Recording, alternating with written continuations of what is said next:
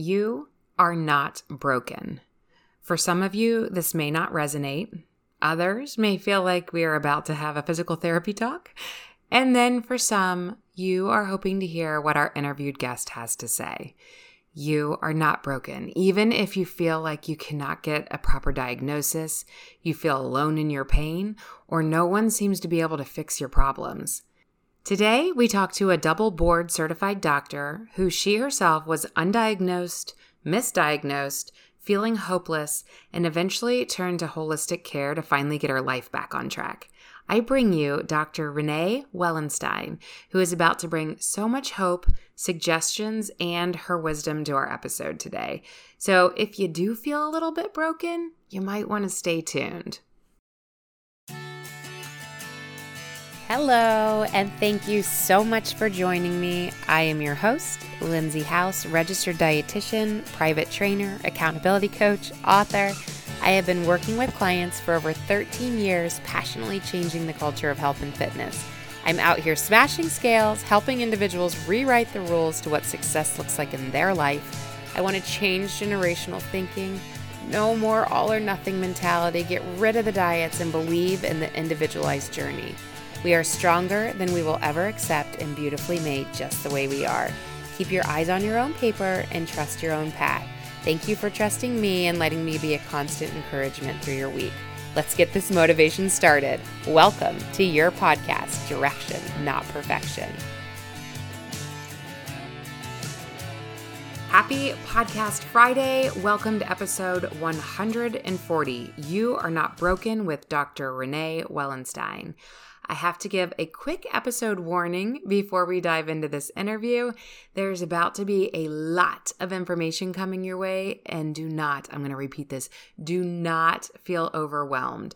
The point of our talk today is to expose you to the fact that there are so many different options out there when it comes to feeling better or taking care of our emotional and our physical bodies. I want you to listen and to hear that we should never stop trying to feel better or stop seeking our optimal selves. When one course of action fails and leads us to a dead end, we keep investigating until we find answers. Today, you will hear about holistic care, investigating vitamin deficiencies, metal toxicities, food sensitivities, and a taboo topic of low libido. What causes low libido? How do hormonal imbalances contribute to low libido? And what can women do right away to start improving their libido? If I didn't just lose you right there, then settle in for an awesome interview. Okay, please help me welcome Dr. Wellenstein. She is a double board certified doctor who's been working with women for over 20 years. And due to her own personal health challenges, she stepped outside the box of conventional medicine to take a radically different approach to heal herself from the deep depths of burnout. And now she is empowering women to take control of their own health and jumpstart their energy, improve confidence, and reignite their libido. Welcome, Dr. Wellenstein. Thank you for having me. Oh my goodness. Thank you for joining me on this lovely Monday morning. You're making my whole Monday start beautifully. Thank you. Welcome. Shush, and can you just dive into kind of where you started and now where you have ended up? Can you go into that for us? Yeah, absolutely. You know, um, I definitely didn't think I was going to be doing what I'm doing today uh, 10 years ago. So I am conventionally trained as an OBGYN. And what I mean by that is I went to medical school. I did a your your usual OBGYN residency and I had twins in 2004 and that prompted a move for my husband and I to the country because we were living in a suburb of New York City. It was just a little crazy having twins and both working crazy jobs, crazy hours because he's also a physician. So we moved to the country. And of course, what do you do when you move to the country and you are a da- daughter of a dairy farmer? Is you get the horse that you always wanted growing up. I was seven when I wanted a horse. My dad kept saying, No, no, no, I hate horses. He's a cow, cow, cow kind of farmer. So I got my horse. I and of course, in the true sense of who I am, I rescue animals. So I rescued one off the racetrack. Too much horse for me, and you know that dream horse actually uh, changed my life because I fell off that horse in 2012 and broke my back. And I always say that's where my story begins because I never thought my life would take the series of pivots that it's taken since 2012. Uh, tumultuous time for a few years there. Not only the back pain, dealing with that and, and limiting my scope of OBGYN. So because I broke my back, there are certain things, even to this day, that I'm unable to do. And I was pretty much held captive to the clinic doing pap smears all day, which is not why I got into OB/GYN. I got into OB to deliver the babies and operate really the variety of, of all aspects of women's health. Yeah. So there was that that feature of my life at that point. To come home from you know work at night saying I'm just not fulfilled. But not only that, I was personally having some uh, challenges in my health that could not be, you couldn't, no one could put their finger on what was exactly going on. You know, as far as my pain goes, I, w- I had flunked out of physical therapy. Pretty much all my doctors were like, there's nothing more we can do because I was essentially Humpty Dumpty that fell off the wall that couldn't be put back together again because my injury, my back injury was such that it, it was inoperable. I had to essentially, there were procedures to help with pain management, but that's about all. So there was that. And so, you know, just again, speaking to your audience of anyone out there who deals with chronic pain, it's, it wears on you after a while. So there was that feature. But then there was this uh, other weird symptoms where I couldn't get out of bed in the morning. I was really like very unmotivated throughout the day. All I could think about was like when I could lay down again, terrible cravings. I would have huge energy dips throughout the day. Um, and so when I went I got to the point where I, I was like, this is debilitating. Not only is my pain interfering with my life, but this inability to really interact with my kids and play and and do things with them and actually have any sort of friendships, relationships outside the house. I just want to go to work, come home, lay down. So I went to my doctor and of course, what does it sound like but depression? And back then I had not gotten into the the field of medicine that I'm in now, which is functional medicine. I was actually in that conventional world where you basically had to shove somebody in a box.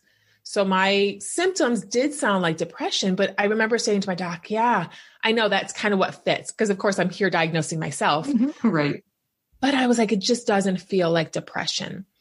And so I said, I just don't, I don't, I've never had depression, but this, but I could see how it could be because I had this life changing event. My life does not look like it looked a couple years ago and I have that low energy and such. I'm unmotivated, but I just don't feel sad. I don't feel like I want to cry all the time. And that's kind of how I envisioned what depression would be like. But because there was no other answer and I was really desperate to feel better, I went on the antidepressants. Mm-hmm. And uh, ironically, I had all of the side effects to the antidepressants, and actually, it did not improve my symptoms. It actually made them worse. So, of course, I went back to her about three months later, which is the usual time to see how the medication's going. And I told her, and she's like, oh, let's try a different medication. Because at that point, it's not that you have the wrong diagnosis, we have the wrong medication. Right. So I uh, tried my second medication at that time, and lo and behold, same thing happened. And at this point, I started really asking questions like, I don't think we have the right diagnosis. I think there's something else going on. And, you know, at this point, my doctor was like, I don't know what else could be going on. I don't know how else I can help you. So I was at the stage where I literally felt hopeless and helpless. I'm like, for my back, from these other symptoms, everyone had given up on me. No one else knew what to do. And I didn't even know what to do. Ironically, right at that same time, I had a uh, functional medicine doctor sort of plop in my lap. Someone connected me with her for another reason but when I got on the phone with her, she was asking about what was going on with me. And again, it wasn't for my own personal health, it was for something else. And she said, Oh, I think you have adrenal, back then we called it adrenal fatigue. Yeah. And I'm sitting in bed. So this is an evening, I'm sitting in bed. And at this point, my husband had gone in to take a shower, and I'm got my computer on my lap, and I'm talking to her on the phone, and I'm googling, you know, adrenal fatigue, and I'm like, oh my gosh, these are all the symptoms I'm I'm feeling. How come I didn't know about this? Right. And so she was like, well, of course, you know, we're going to do some testing to make sure it is what it is, but honestly, this can be, you know, remedied by lifestyle changes, dietary changes, some supplements, but we're going to make you feel better. We're going to get you to feel better. And I was like, oh my God. Like finally, number one, someone was listening to me. Number two, it wasn't all in my head, which I think for a lot of women that experience what I had experienced, we started thinking that we're crazy, that our mm-hmm. symptoms are in our head, that you're just going to have to live with it. That's false. Right. And, you know, then she went on to talk about functional medicine. And here I am again, Googling. And I'm like, mm-hmm. oh my gosh, there's this whole area of medicine that I had no idea existed. Because when you're in the conventional world, which is what I had trained in and lived in for 15 plus years, you have no idea there's another world out there. And can I pause you for a second too and just ask, did you have any natural walls or barriers already in place? Like when we talk functional, you didn't come into that with any no, no. It's interesting because as an OB, I also had women come into me uh, on bioidentical hormones, which is more of the functional medicine holistic world. Mm-hmm. And it's interesting. I really didn't ask quite, I did ask a few questions, but in my world, there are bioidentical hormones that are FDA approved. So the things that I could prescribe, but I, they were on other things that I didn't even know what they were. But quite honestly, as a regular OBGYN, I was between having a family and working crazy hours. I really didn't have time to go look outside of what I was trained to do sure. yeah. to see what the alternatives were. So essentially, I was like, I don't know what those are, but you got a good doc in New York City taking care of you. So go for it. You know, uh, go back to see her. Your exam is great because she'd essentially come to see me for her exam. And ironically, now in retrospect, she would ask me, Can you check my hormone levels? And as a GYN, I was just trained to, to see if, you know, if there was a reason you're not getting pregnant. So for infertility and to see if you're in menopause. Those are the only kind of hormone tests that I really, the specific hormones that you test for evaluating bioidentical hormones, those are kind of the only things I knew how to test. So I didn't specifically know what she was asking. So yeah. I, I would actually be humble enough to say, I don't even know what to check to see how you're doing with these hormones. I'm going to leave that to your doctor in New York City, but your exam looks great. You're doing great. Keep doing what you're doing. And so I have to say, coming into the world of functional medicine, I did not have those walls. They were sort of on my radar, but it was like a like I didn't really even know what it was. And I definitely didn't put up the walls to think that it's quackery, is not real, or any of the right. things that people say out there. I respected because I know they were physicians that are providing care to these women that were looking for other sources of hormones. And I would, you know, at the end of the day, you know, I was even of the belief back then as I am now, we're all in it just to get our patients, our clients the best results, right? Whatever the results are looking for as far as their health goes. And a lot of times it does take collaboration of a different few different specialties to do that. Yeah. So I when I came into this world, I was completely um I think I was more baffled that it was not more in my face as far as like this is an option. Um, and yeah. then, again, this was seven years ago, but you know, I, as I'm sitting there speaking to her that night, googling it, I was like, oh my gosh, this is exactly because at this stage of my career, I felt like I wasn't changing lives anymore, and that's a that's the whole reason I gave up my life to medicine. You know, we gave up we gave up a ton of our life in our 20s to go to school, you know, medical school, residency, all the things, and you know, to do all that and to come home at night to feel like, gosh, I really cannot deliver her baby or I can't do her surgery to make her feel better. I can just do her pap smear. Ugh, that was heart wrenching for me. Sure. So when I saw this whole area of medicine, that number one was going to help me personally, but number two, that I could help women at a different level really make a difference. And probably the women out there that are just like me that felt helpless, hopeless, nobody's listening to them and there are other things aside from what's in that little box of a diagnosis i was i was i was just baffled that this world was out there so and before you move on with this too because i think it's really important for our listeners to hear this this is a, a, trained physician, you know, who I feel yeah. like you were finding all of this because sometimes I feel like people put themselves in this box of like, well, I just don't know enough, or I'm just not in that world. I don't know how to mm-hmm. ask that question or how to get myself to this next. So just, I guess, permission to our listeners, it's okay to forever be learning. I love the oh, yeah. mention of you saying like humble enough to say, I don't know, but I'm going to look it up. I'm going to research it. So thank you for bringing all that up. I love this example of, of your life and your journey here. So, okay, keep going. Yeah, no, it's almost it, the story's almost over, and and this is the condensed story. But essentially, what happened that night, uh, she offered me a job, and here I was. I was just trained in OBGYN, but she, you know, pointed me in the right direction of where to get fellowship trained. And I immediately, not even knowing this woman, literally, I talked to her for a half hour, but she changed my life so much in that half hour. I said, absolutely, let's do this. So my husband comes out of the shower, mind you, in a half hour. I said, listen, my symptoms are not depression. I think I have adrenal issues. I'm going to do this, this, this. I'm going to go see this doctor. She's about three and a half hours from where I live. And uh, oh, by the way, I'm leaving the hospital and I'm going back to do this fellowship in functional medicine. And I'm joining her in practice in September. And this was, I think, January. And he's like, How long was I in the shower for? and that's when I realized, that's when I realized like I had these gut feelings that I had suppressed for all these years, like that gut, like, oh my God, this is the right track. This is what you're supposed to do next. Oh my gosh, that's what's wrong with you. Like several hits in one 30 minute period of like, yes, yes, yes, yes. And that's when I, that's when I started listening to my intuition or my gut feeling. But, um, and I decided to completely pivot. And this is my, this is going to help not only my health, but all the women out there that are finding that dead end with their regular docs. Yes. And I'm just going to be their extra little, you know, pathway to figure out what's wrong with them. So, yes. So it all worked out. Yes, we, you know, I went back. I uh, did the fellowship alongside still completing my time as an OBGYN at the hospital and took a couple months off to finish out my fellowship, uh, take the exams, and then start uh, in an office with her. Unfortunately, that brick and mortar closed after about four years because functional medicine is not standard of care. It is usually out of pocket payments. Right. Um, even though we would submit um, the sh- the billing sheets, they could submit up to their insurance companies. Uh, it took a few years because in my area, people don't know what functional medicine is. So there's a lot of education going mm-hmm. on.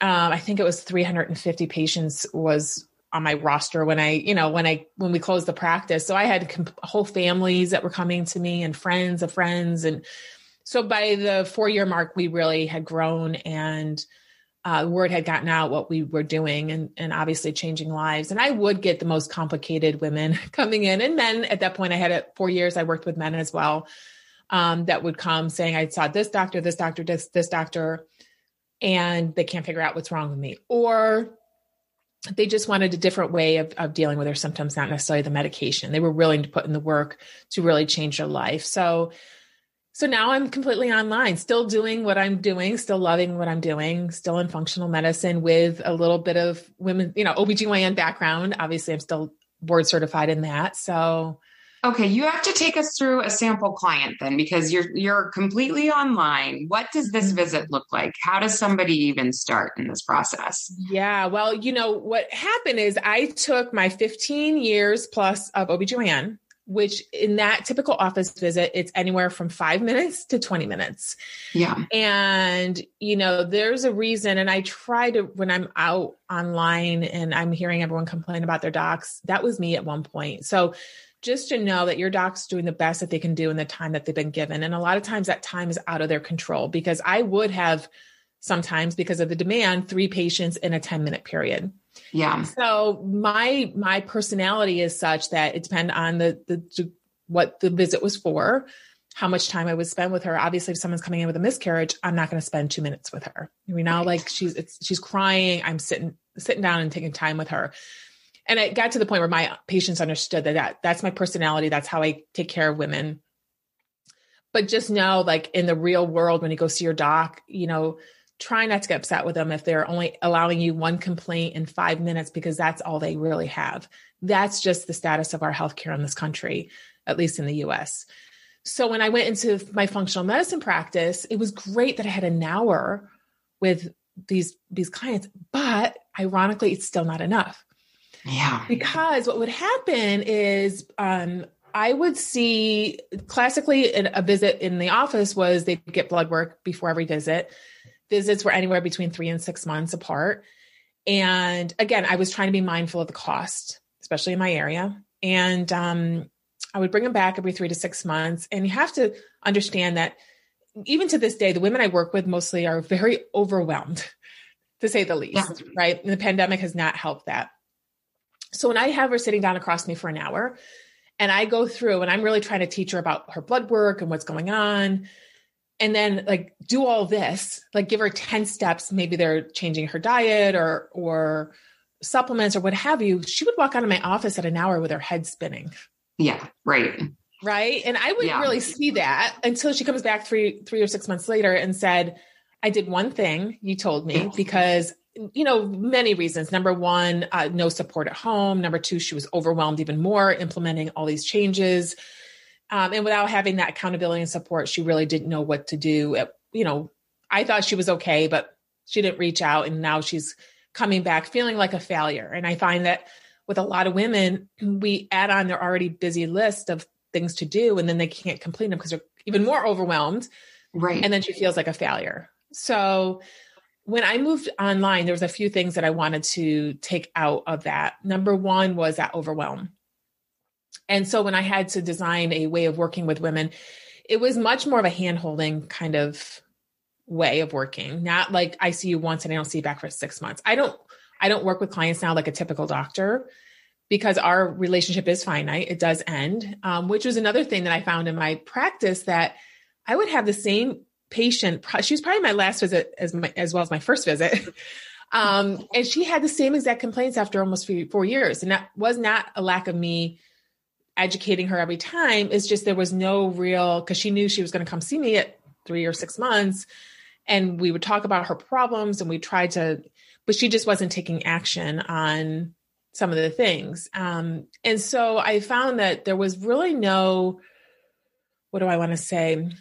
um i don't want to say even motivation but there was no like endpoint you know like it was just this never ending relationship which is what you usually typically have with your doctor versus a lot of not a lot i would say probably she was the one end of the spectrum. And then i would have others after one month and i told them specifically based on symptoms what to do. They were like amazing. They were feeling so much better in between.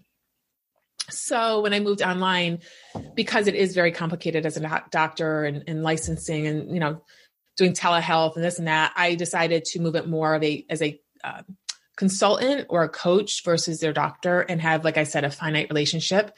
Yeah. But that relationship and the time that we're in it together, it's essentially, uh, and again, we co-create a package that's perfect for what their end goal is, but mm-hmm. essentially some much more, many more touch points with me than a regular doctor would have and much more contact either via Zoom call or a telephone call.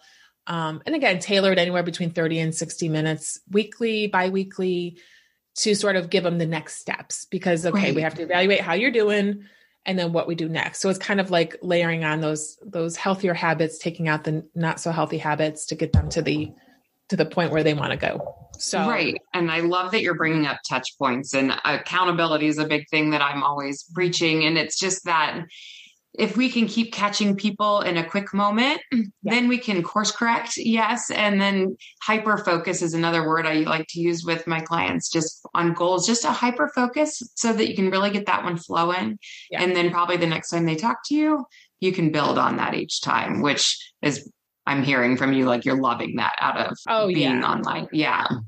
Yeah. You know, I just had to say what wasn't working and what is going to, and is it perfect? You know, like we're, I'm still obviously always tweaking, but I do find that this is working much better than having those very infrequent touch points um, and giving them all of the information all at once. You know, it's kind of like, okay, we got that down, let's add this even though I know a lot of people like just give it to me, give it, give it all to me, and then keep piling on. That's just not going to get them where they want to go. You know, we've got to really master what we've already been through, and then we we add on. So Right. What's attainable? What's sustainable? It's that my clients always say, I know what to do. I just need to do it. And that's kind of what you're seeing as well. It's, I mean, you're also giving them information they didn't know before, but it's yeah. the how do I keep that momentum going? And it has to be little by little by because life happens. The road bumps yeah. happen, the barriers happen. So, absolutely. Yeah. So, we serve as their accountability and their support, right? And that their biggest cheerleader. I always say, I'm your biggest cheerleader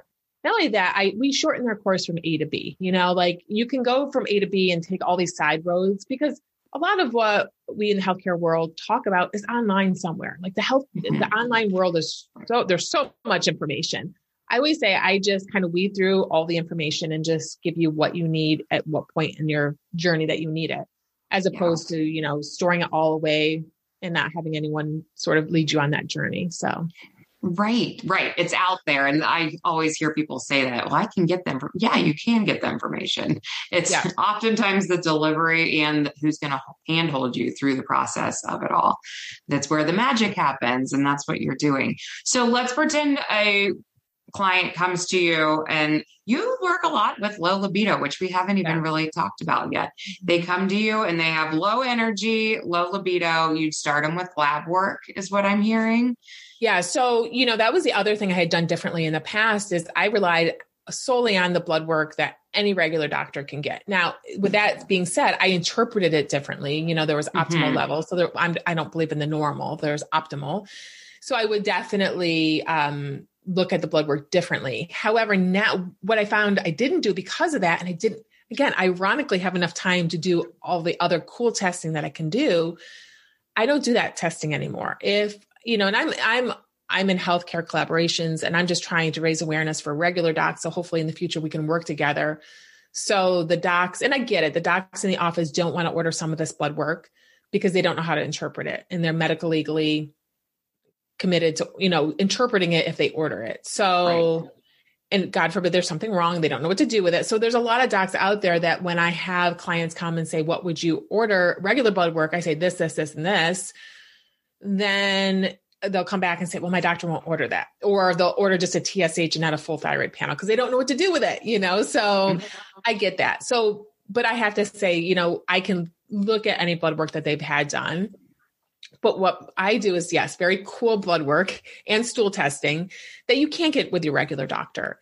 Uh, with that being said, in New York State, it is very regulated what I can order, which is was we were talking before we hit that record that I am leaving New York State in four four years. But um, I do food sensitivity testing, we do stool testing, we do heavy metal testing, and we do like a nutrient panel to see how their body, you know, is if their body's deficient in certain nutrients, um, like B vitamins and magnesium, and how their fatty acids are doing, like their omega 3s, and how's their inflammation. And so, in my opinion, that's all really cool blood work and yeah, stool tests that you can't. And, and there's the actually the heavy metal testing is a urine test that you can't get with your regular doctor because I wasn't trained on how to do these tests as a OBGYN and the information that you can glean from them is is incredible. So like a, a heavy metal test. Oh yeah. Well, heavy metal, I mean that's um you know a lot of people don't believe that they have heavy metal toxicity because my doctor checked the lead level and it's fine in my blood you know versus when we do it and we i actually do challenge them i i give them a um, what they call a chelator to pull out the metals. Um, and then I don't, I, I, historically would just abruptly stop it. Now I actually continue it to continue to pull them out so it just doesn't get deposited back in your body. But essentially, we pull them out, they give a urine sample, and then we test it to see. Gosh, I think there's like 17 or 18 different heavy metals. And it's really interesting because it really lights up the common ones I see, obviously, are mercury, lead, um, arsenic, which is really high. Um, cadmium I see often. And essentially, what happens then is number one is just a reality check that these are high in your body. A lot of times, heavy metals do get deposited in fatty tissue, like your brain and fat tissue um, but they just they just come in your body and they just sit there and accumulate and, and symptoms inter- like why would i'm sorry i'm trying to give like the common yeah. listener would be like why would i even know to check that in the first you place? might not but you might have brain fog you might have uh, they accumulate in your organs like especially your hormone secreting organs like your thyroid um that's the biggest one i can th- you know brain and thyroid are the two that i think of mostly because i see a ton of thyroid dysfunction and brain issues brain fog um, so energy, does that play into that at all? It could. Energy is like across the board, everything. everything. so yes. it's kind of hard to say just energy. You know, I would say pretty much everyone has, in my opinion, a degree just because of our, you know, the, our soil quality, a lot of, um, our food quality. Mercury is so high because of fish and yeah. in, in cosmetics, you know, there and uh, will lead to. Um, so, you know, I think it's a little more eye opening when you do, you may not necessarily have symptoms of because heavy metal toxicity can cause just a general inflammation in the body. which mm-hmm. could look like your hormones not functioning. You know, say you go to your doctor and your doctor says your hormones all look fine, but you feel like you're deficient in hormones. Well, that's because at the le- level of the cell, there could be what they call inflammation. So the hormones can't get their message across to the cell, even though you have enough of it in your in your blood. Some of that inflammation could be from toxins such as heavy metals. So it's very it's very hard to give a specific like this because they're very sure. like, can be very vague like this inflammation which can lead to all you know a, a, perceived hormone imbalance when your hormone levels are okay or this underlying degree of inflammation that can lead to all sorts of sources of disease um, i think so. it's a perfect example though of what you're saying as far as like being an undiagnosed person if somebody is really going i have I have seeked out everything and then they come in and they're like, "Oh, I can check these other things and and who knows what you know what it might be affecting in my body, but if it's coming up and it's lighting up the screen that they have these metals, then that can yeah. be part of this puzzle, right? So like I just picture missing puzzle piece that Yeah, yeah, it wouldn't you know, have been I checked. Exactly. I think the biggest one that's standing out right now when you just said that is I had a former patient in my functional medicine office who was she early um, young diagnosis of breast cancer and i say young i think she was in her um, maybe 40 39 40 out of the blue. And of course when you get a cancer diagnosis at such a young age and it's out of the blue without a family history you're like oh my gosh. So that really put her into my realm of functional medicine and like getting to the root cause why this happened. Where's my inflammation coming from? And sure enough she had high lead high mercury um, and and there were some hormonal contraceptives used in the past, so there, it was multifactorial. But I don't think the fact that these toxins were having such a huge body burden on her, because you know we we have this toxic load in our body, like our bodies are constantly detoxing from the world, like from the food we put in our mouth, right? The chemicals on our food, the makeup and the the products we put on our bodies, the chemicals in the water we drink. You know, like our bodies are constant medications, if you take medications, we're constantly detoxing, right? We're breaking down our own natural hormones like our estrogens. But when we, on top of that, put other things like this mercury, like this lead, like this arsenic or cadmium, it really makes our, you know, our body's like freaking out, like, okay, what do I, what, what do I try to get rid of? Like, I have all these heavy metals sitting in here, and now you're throwing all this other stuff on me from the environment. And so, you know, I do think it just makes your just natural detox process day to day even more efficient when you remove that underlying like just that noise, that white noise that you have going on in your body every day from this accumulated heavy metals. Yeah. So, you know, for her, that was a piece of her breast cancer puzzle because she's like, oh my gosh. And we, you know, it's interesting how you detox people too. Like there are, you know, everyone out there saying do it this way, this way. We actually were, I don't want to say conservative, but we just lose use spirulina, chlorella, and you know, ironically, at three months, she wanted to recheck. And I was kind of poo pooing, like, we can't get rid of these heavy metals that are deep in your body in three months. Oh my gosh. I have never seen such clearance of heavy metals. I mean, this woman was on a mission. Wow. she was very like, and it wasn't rocket, it was probably glutathione or NAC, which are antioxidants, and you know, the the things that try to clear it, like the spirulina, making sure she was clearing them, you know, through her stool and her urine. Okay, so describe all of this for everybody because most will not know what spirulina is. Um, spirulina and chlorella, they're like from algae. You know, I always say they smell like um pond scum. okay, so not, it's a supplement that you take. It's a supplement, yeah, and it's a it's you know it's like any supplement. It's not a herb. It's from this you know algae and doesn't always smell the best, but it really does. And again, I was using higher doses with her than you normally see in a Organifi or what have you, but mm-hmm. it really, you know, so yeah, supplements, supplements, supplements, and a lot of times when you're talking about heavy metals, it's it's identifying where the source is. So for instance, if it's mercury and we're suspecting I've had again a recent client high mercury, she was a huge sushi lover. There we go, right? Because mm-hmm. you know, we conventionally how I was trained as an OB is like limit tuna fish and women who are pregnant because of the mercury. It's in all the fish now. You know, the big fish eat the little fish, you know, so like the bigger fish have higher mercury because they're all, eating all the little fish that are high in mercury. And, you know, so I usually have this pecking order of like the three, four top fish not to eat, you know, tile fish and king mackerel and all these. It's all fish now, you know, and so I think yeah. it just comes down to the frequency with which you eat the fish. And again, uh, she she was a pescatarian, so mostly obviously fish. But when we realized her mercury was high, it was kind of okay. That's the most likely source, and let's cut down on your fish consumption as well as trying to clear it from your body because when you have something that's building up in your body, it's one thing to try to clear it, but you got you have to sort of take measures to decrease introducing it into your body. Right. So I think that's the other biggest thing with testing is like you know exactly what we're targeting here. Right. So um, we can try to cut down on the exposure and then try to get rid of it. So your just your body functions better. Right. I love that. I think that uh, the food sensitivity testing with that as well. I've had that done. And just to be able to visually see what's going on, just like you're saying with the metals, but to know variety is so important. And then if there's things that you can see are affecting or causing the inflammation, the motivation goes somewhere totally different than if you just said you should cut this out for calorie reduction, or you're like, oh, I can really be positively impacting my body by the reduction of.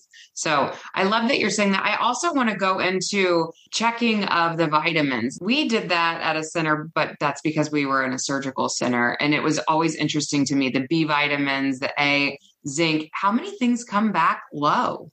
Where most people are never checking them like in a lifetime. Well, you know, it's really interesting. The testing I do. So you can check your historically, when I used to do blood work, we do a B12 and this and that. And it's always like, quote unquote, normal or it's a little high. Well, that's in your blood. But when I check these tests, and I typically, when I, because there's so many little caveats to these tests, I mean, they're not just checking this is your B12. This is your B2. They're checking pathways, metabolic pathways in your body that are influenced by, that need the B vitamins to function efficiently mm-hmm. and certain B vitamins and your methylation pathways and your detox pathways. And so, like, certain nutrients are needed for each of these pathways.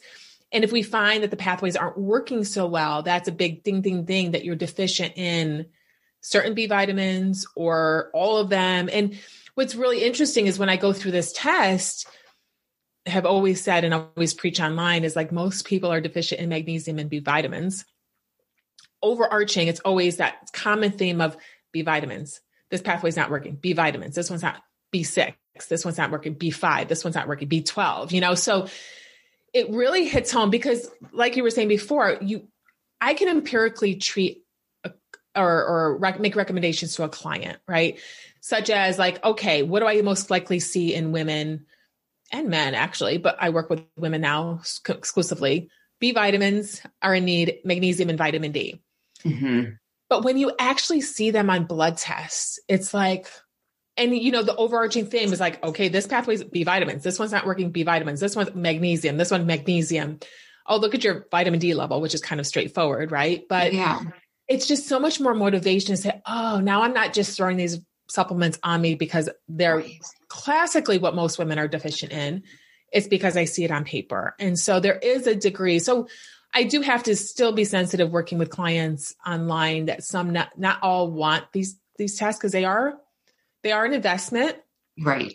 But the information you get from them is incredible and even more motivating to start the supplements. And you can be more strategic with your supplementation you know um, if i don't have the testing i can make recommendations based on what i see maybe in blood work you had done or some of your symptoms. But i can't be a strategic of knowing okay you know you for instance your omegas or your your fatty acids are off so you need some more omega 3s how are we going to do that? Not necessarily just a supplement maybe more of a mediterranean diet you know? So which without that blood work i don't know if i i obviously would know the levels of your different fatty acids so Right. You're really treating the the person, the exact person you're working with. Oh, so interesting. Call yourself the libidologist. Uh-huh. and I know I'm kind of switching gears here for a second, but how did how did that all come to be and that be more of like your specialty? That's got a story too. Okay, you know, I love it. Bring it. It's always a story. And I, I find like, you know, you always hear people on how they got to do what they're doing. And it's like, so it did i didn't wake up one day and say i want to focus on libido in women what happened is it's been years of this libido is a hard topic right? That's why you don't have more doctors out there talking about it because there is not just one study out there saying women with low libido take this pill, right? So for 15 plus years as an OBGYN, I had women come into me and, you know, they come into me, you know, don't have a period, this now. Okay, I got that. I got that. Well, when they came in and said, I don't have a libido, I'm like, what do I do with that? Right. yeah. Because as a conventionally trained OB, I'm all about, okay, what is the most latest study that came out supporting a medication? Because that's what we do. We put you in a box, diagnose you, and give you a medication. Without that, I didn't know what to do. So back in the day, number one, I wouldn't even go towards the subject. I would never ask a woman about her libido. And when she came in, I would just sink down like, ugh, probably like one a month would actually like come up and say it. Yeah. Um, you know, and there was back in the day, and I think it's off the market now, there was one hormone replacement that had testosterone in it. And in retrospect, prescribing it for some of the women I did, I'm like, oh, I was killing their livers because of testosterone and I in the estrogen, and I probably wasn't doing them any favors with their libido. Because what I had come to realize in that 15 years is that I think it's more than just testosterone because I would have women that are 20s complaining about low libido all the way up to their 70s. Actually, ironically, 60s, 70s, not so much. 40s, 50s, yeah. Like even the you know younger girls. So even back then, unconsciously, I've started to think like, gosh, like number one, I need to help these women. But number two, what is it? So then I got into functional medicine in my practice and I started to play a little bit more. And I started prescribing exclusive, like just testosterone cream to find that it didn't help the majority of women. It helped. I, am not against testosterone for women. Uh, it does help with muscle tone, you know, like we lose our muscle mass as we get older. So it does help with that. It prevents something called sarcopenia, which is, you know, losing your muscle. It helps with your metabolism. Like, but I was like, I'm just not getting the bang for the buck with libido and sometimes it was rebalancing their female hormones. So like there were other things. And I'm like, sometimes a woman would start losing weight and get it back. I'm like, so then when I got into the online world, I was still helping every, everyone with everything because as a doc, that's what we're trained to do. Leave no woman behind, help every woman with everything. However, 2020 got really loud in the online space, right? Everyone is talking about gut health and immune system and, and this and that. And I'm like, okay, women are being helped all over with all these things, but what aren't they being helped with? Libido. And so the the libidologist, that's what I am called. That is my name that I came up with because it's the study of libido, and I still to this day study it. But I do have a roadmap of things I look at. And quite frankly, when I talk to women about libido, when I started to talk about it, a lot of women came out of the woodwork like, "Oh my God, it's it's not normal." And oh my God, I don't have to live with this for the rest of my life. And oh gosh, it's not because I had kids or because I'm in menopause or, and it yeah. could be it's the underlying, like what is going on and how do we address that to get it back? Because they do think it's a death sentence for their libidos when they have the kids, when they go through menopause, whatever. Right. Um, and I'm telling you, I still am seeing it from late teens, 17, 18 year olds messaging me on social media all the way up and ironically, I'm seeing a lot of women in menopause are saying, oh my God, mine's through the roof now. So, and think about it menopause, women's testosterone's even lower, right? So it's not a testosterone thing. That's men. Like we are not mini men. Like I have a good friend, you know, Dr. Stephanie Estima says, we're not little men, you know, like we are completely physiologically different than men. We have a little testosterone, very little, and our our predominant hormones are estrogen and progesterone. Whereas men, they're very simple. Sorry to say it if any men are listening, they are very simple. They have one main hormone, testosterone, and it cycles just a little bit in 24 hours. We have two hormones that go every which way in 28 or so days. Hmm. You know, and so we are, we have a lot of moving parts as women. We're complex. So when I look at libido, it's just another symptom there's something else going on. Right. And so you know, for libido, again, I have a roadmap of things I look at. The three underlying or overarching themes or underlying are always something to do with mindset and what doctor talks about mindset. But let's let's be real, ladies. If you don't feel comfortable in your bodies and getting naked, are you really going to want to have sex? You know, number two, right. your relationship. And, you know, when I get someone that talks to me on the phone and says, I can't stand my husband, but I have a low libido, well, that's not rocket science, you know? But like, that's kind of like a silly example to the extreme. But the majority of women I'm talking to them when it comes to their relationship, they're just not communicating what they want in and out of the bedroom. Mm-hmm. I have some women that go in there, they're just doing it because to satisfy that their partner and they're getting zero satisfaction because they're not making it known that they want to be. Number two, when it comes to outside of the bedroom, they're not getting house help around the house they're exhausted. They're dealing with the kids. They're working. They're cleaning. They're grocery shopping. They're meal prepping. They're doing it all.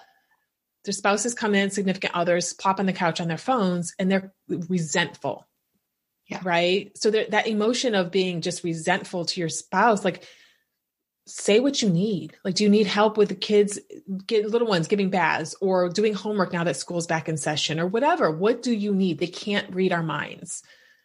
And number three, the biggest thing has been stress, burnout.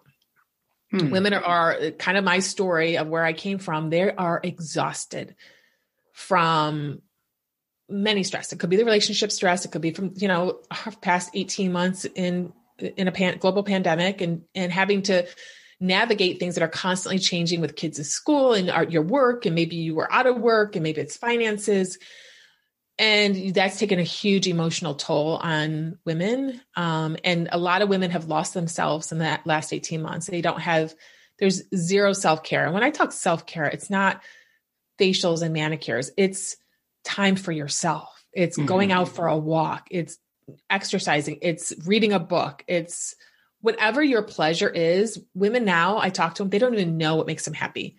They don't even know what they like right? They're giving everything to everybody else and not, there's no boundaries and they're saving nothing for themselves. So, of course, they're falling into bed at night exhausted because they've given all they have all day and they just right. literally cannot wait to get to bed and go to sleep. Man, and so far, I feel like everything you're touching on, nothing has been medical yet. And I'm loving this because this is life in general. Like it's never that simple. It's never walk in and you need a prescription or you just haven't had a lab drawn yet or whatever. Like, first, let's start with the things that we have some control over. Exactly. And that's why I love to talk about it because this is something your audience, they don't need me you know, yeah, maybe they do for the support and accountability to get them to be more confident. What is it getting in your way? Is it the weight? Like we were talking before you hit record, like, you yeah. know, weight, weight gain has been huge and, and women do not feel comfortable in their bodies. And so can we, and again, the weight gain comes usually with eating habits that have evolved out of maybe the stress um, that have kind of catapulted you into not only the weight gain, but hormone imbalance, which is is part of my roadmap, you know, whether it be the female hormone imbalance, usually becoming what would they call estrogen dominance, which can lead to weight gain, mood changes, you're a little more irritable. Obviously, adrenal hormones like cortisol can go out of whack um, with with poor diet, and you know, stress can throw the thyroid out of whack. So, like, all of these, it's like this little web, like of interchange. But like, honestly, you start with one. Okay, mindset. Like, what don't I feel? How am I talking about to myself?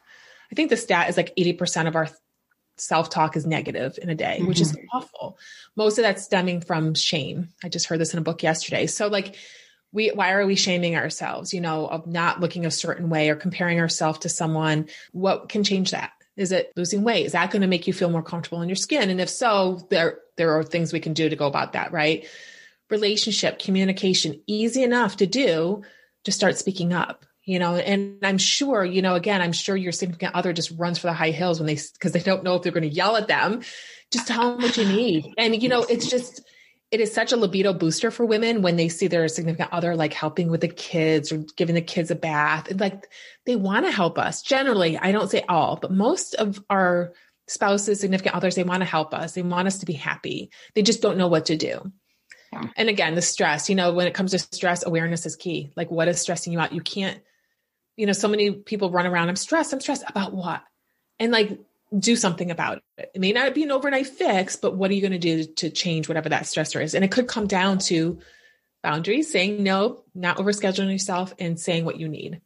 Yeah. Can we stay on the weight part for one second? Yeah. Because we were starting to talk about this too, where people are making the efforts, they're doing the little changes, they're moving more, they're eating healthier, and other areas of their life are are they're seeing success, but that stupid scale, they're not seeing the numbers drop down and mm-hmm. the frustration, you know, rises because it's like, why am I doing all this? Yep. A few things come right off the top of my head. Um, there are really you know, again, when it comes to even libido, I think it's just hormones. A lot of times with weight loss, you think it's just the food. Like, how much am I restricting? How much am I moving? Right.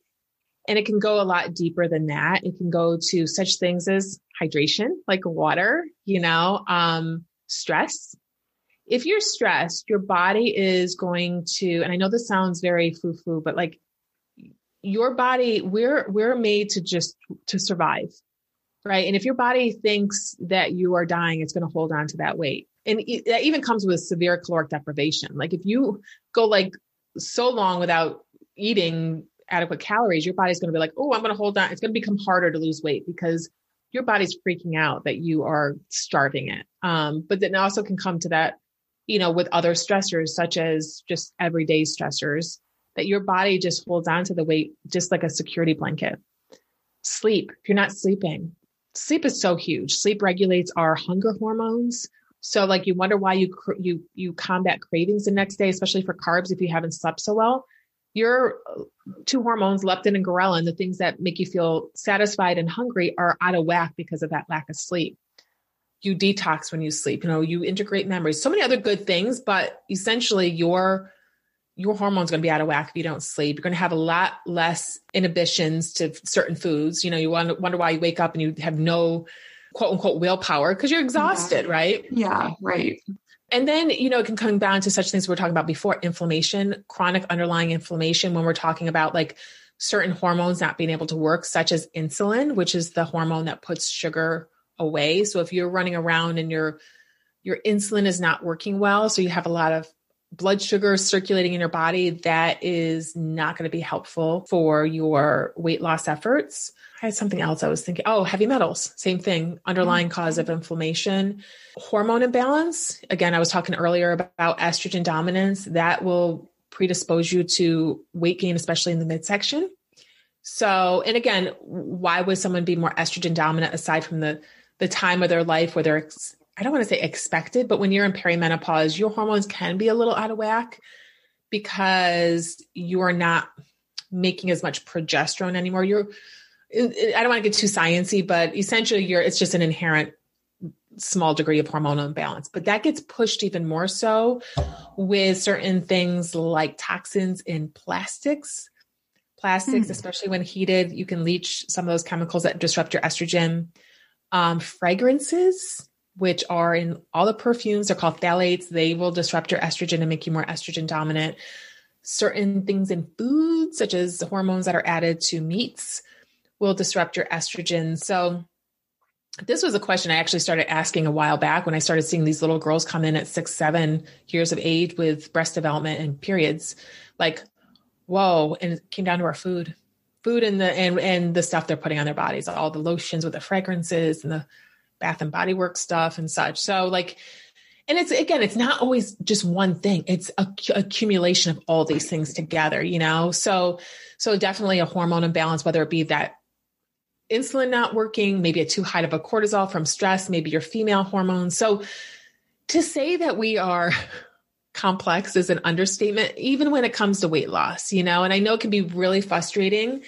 Oh, and food sensitivities, like you were saying, that's huge too yeah. if you are eating a food that is um, that your body just does not agree with that you're sensitive to hopefully you're having gut symptoms but many many people don't and that's where testing comes in because you can do your typical elimination diet and miss something that you're sensitive to that's chronically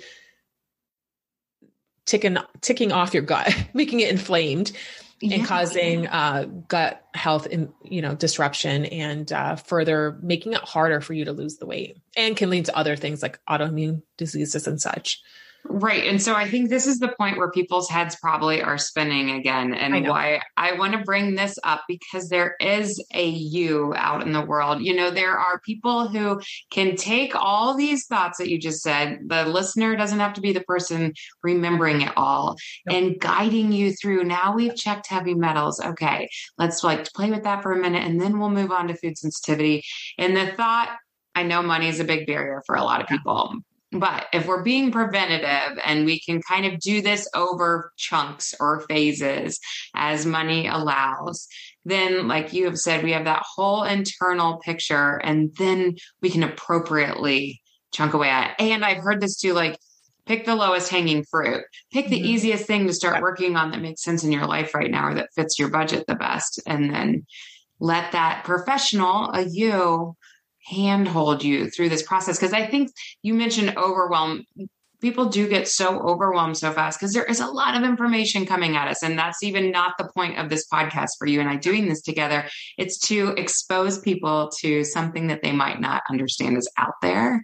Mm-hmm. and then once we know it's out there who do we who do we email? Who do we grab and be on our team? I have a client who calls it her professional dream team and just gathering those resources of who is on speed dial for all of these needs because we are complex and we do have a lot of needs.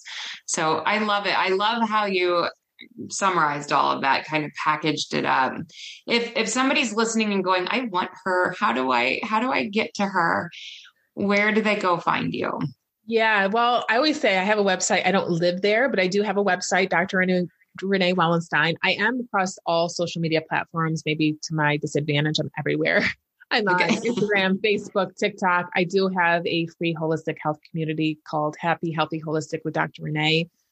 And you know, I am really sensitive to the cost. And I know it's an investment to work with me one on one. And I know every woman can't do that, which is why I'm currently uh, trying to figure out because as we would just, and I don't say all this to overwhelm your listeners by any means, but what I want your listener to sort of take away is that she's not broken, right? This is not, this is not something that it will never happen. It will. It's just a matter of, like you said, low hanging fruit, conquer what is like the most obvious. And if you do have your nutrition in check and, you know, you're exercising, start checking away at some of these other things um, that might be like, oh, maybe that's it. Because I always want the listener to have aha moment. Like, what's that one thing we said in this conversation? Said, oh, I've not tried that. Let me try that, or get a guide like like me. Um, I can definitely help. But I am in the process of trying to create more group access, more access to me in a in a larger because I recognize women love support. They love yeah. to know they're not alone and they love the, the accountability, whether it be a woman who's a couple steps ahead of her or a little chiming in from me. Um, so my only big, my biggest thing up until now has been it is so personalized, as you can see. Like there's a lot of like little weaving that we just did, but I do find there's common denominators with every woman on certain things, and then we give the little caveats to personalize it for her. So I am in the process as we speak of of des, of designing something again, when it comes to low libido, we talk about all this. This is all an underlying reason why a woman might have a low libido. You don't know, you don't just need that special cream, hormone cream, right? Like, I wish it were that easy. If it were, I wouldn't be uh-huh. talking about it. Um, right. So there is one-on-one work with me. Absolutely, it is very limited because I'm one person, and the support that I do offer is pretty, pretty high, pretty intense, um, pretty high touch. Um, but again, I do have a stress, a burnout program that I just completed because, again, it's one of the three top reasons why a woman has low libido. So I just wanted to nail that by itself. And uh, yeah, I'm just trying to come up with more ways of hitting these these pain points and, and helping women navigate through it as best I can and as cost effective as I can. Right. Uh, which is quite the feat, but you can do it. We need you. I know. Love that the You're Not Broken. Thank you. I always ask my guests at the end, like, is there one shout out that you'd say to everyone? And that would be, You're not broken. broken. Don't give up, right? Even if you've hit 20 brick walls, go try another one. Well, that 21st try is going to be the success. It's when you give up at 20 that, you know, and say you're broken, like, try one more time, keep, just keep getting back up, you know, maybe, maybe you wait a little bit. Um, but you're, again, you, nobody's broken. Every woman, there's help for you and your, your path just look, might look different than, than your friends. So. Right, which is the individualized part. Thank you so much for your time today. I will post everything in the show notes so people know where to find you. And maybe we need a part two at some point. we, have, we certainly have enough to talk about, right? we do. I could I could literally talk to you for the next five hours. okay. Thank you so much. Thank you for joining me today. If this topic served any purpose for you, or you can picture that exact person who needed this, I'm always honored when you share the episode. We are making 2021 the year that we are going to pour motivation and inspiration onto others. I also always appreciate it when you leave reviews on iTunes and rate the podcast. I send you off with all the praise and momentum you deserve for staying open minded to new information, keeping an open mind to the fact that our journey will look different now and in five years from now. Slow and steady, y'all. It's not always instant gratification and not always that exciting, but a much gentler and redeeming path that will serve you well throughout all the years and every season of life. I cannot wait to catch up next Friday. Cheers to health and happiness.